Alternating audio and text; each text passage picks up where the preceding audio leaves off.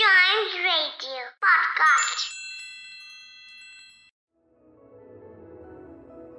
बकरा, ब्राह्मण और तीन ठग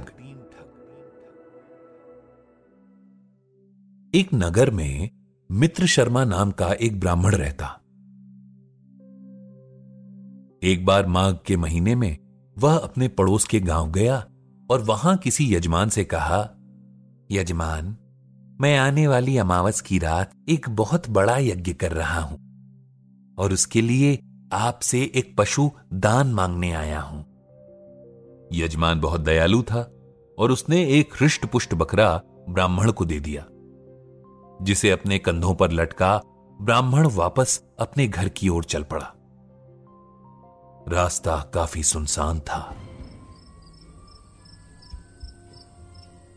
आगे जाने पर रास्ते में उसे तीन ठगों ने देख लिया। ब्राह्मण के कंधे पर बकरे को देखकर तीनों ने उसे हथियाने की योजना बनाई। उनमें से पहला ठग भेस बदलकर ब्राह्मण के सामने आया और बोला, ब्राह्मण महाराज, ये तुम्हारी बुद्धि को क्या हो गया है? ब्राह्मण होकर एक गधे को कंधे पर लटकाए जा रहे हो। ब्राह्मण ने क्रोध में उत्तर दिया मूर्ख अंधे हो गए हो क्या? जो इस पशु को गधा कह रहे हो?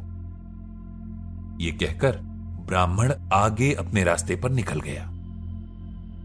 कुछ दूर चलने पर दूसरा ठग वेश बदलकर उसके सामने आया और बोला ब्राह्मण जी ये क्या अनर्थ कर रहे हो? एक गधे को कंधों पर लटकाए घूम रहे हो? ब्राह्मण ने फिर से इसे भी गुस्से से बोला, अंधे हो क्या तुम, जो इस पशु को गधा बोल रहे हो? ब्राह्मण फिर थोड़ी दूर और आगे गया तो तीसरा ठग भेस बदलकर उसके सामने आ गया और कहा, छी छी छी, ब्राह्मण जी, ये क्या कर दिया? एक गधे को अपने कंधों पर उठा लिया। अरे, गधों को तो छूने से भी स्नान करना पड़ता है। इसे यहीं छोड़ दो कि इससे पहले कोई और देख ले। तीसरी बार सुनते ही ब्राह्मण को यकीन हो गया कि कुछ तो गड़बड़ है और उसने पशु को वहीं आज़ाद कर दिया और वहाँ से निकल गया। इधर तीनों ठगों ने उस बकरे को ले जाकर खूब दावत उड़ाई।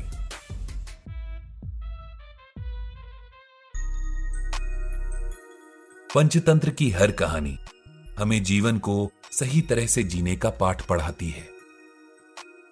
इस कहानी से हमें ये सीख मिलती है कि किसी झूठ को बार बार बोलने से वह सच की तरह लगने लगता है। अतः अपने दिमाग से काम लेना और खुद पर पूर्ण विश्वास रखना बहुत ज़रूरी है।